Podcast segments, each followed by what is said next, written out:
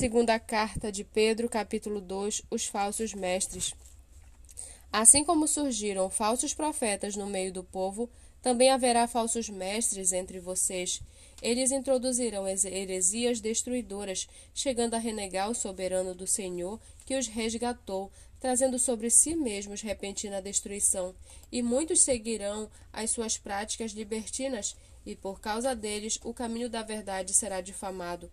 Movidos por avareza, eles explorarão vocês com palavras fictícias, mas para eles a condenação decretada há muito tempo não tarda, e a destruição deles não caiu no esquecimento.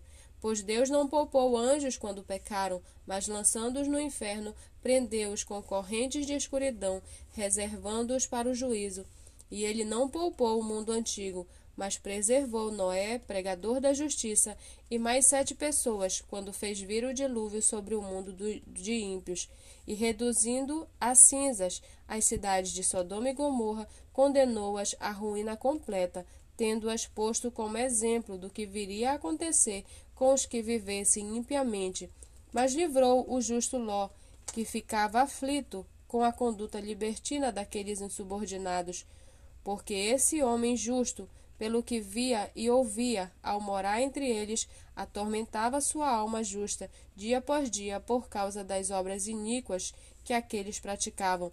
Assim, o Senhor sabe livrar da provação os piedosos e manter os injustos sob castigo para o dia do juízo, especialmente aqueles que, seguindo a carne, andam em desejos impuros e desprezam qualquer autoridade.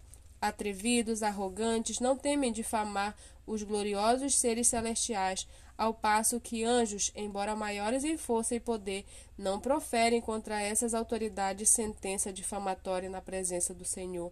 Esses, porém, como animais irracionais, seres guiados pelo instinto e que nascem para serem capturados e mortos, falando mal daquilo que não entendem, na sua destruição também hão de ser destruídos, recebendo injustiça como pagamento pela injustiça que praticam.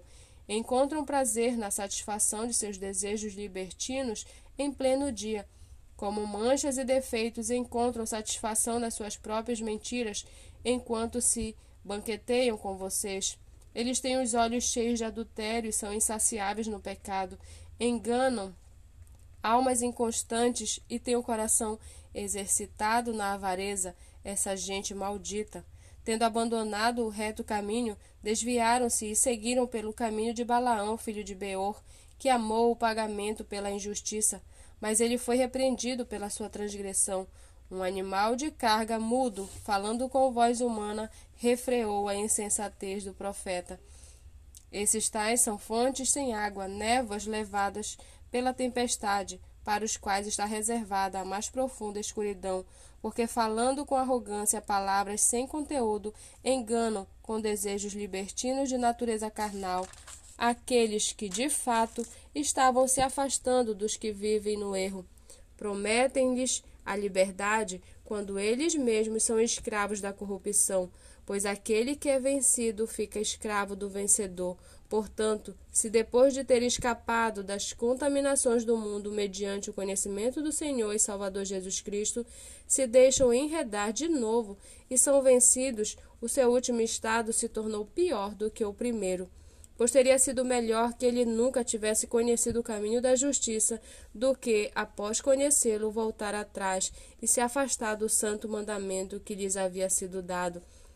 Com eles aconteceu o que diz certo provérbio muito verdadeiro: o cão volta ao seu próprio vômito, e a porca lavada volta a rolar na lama.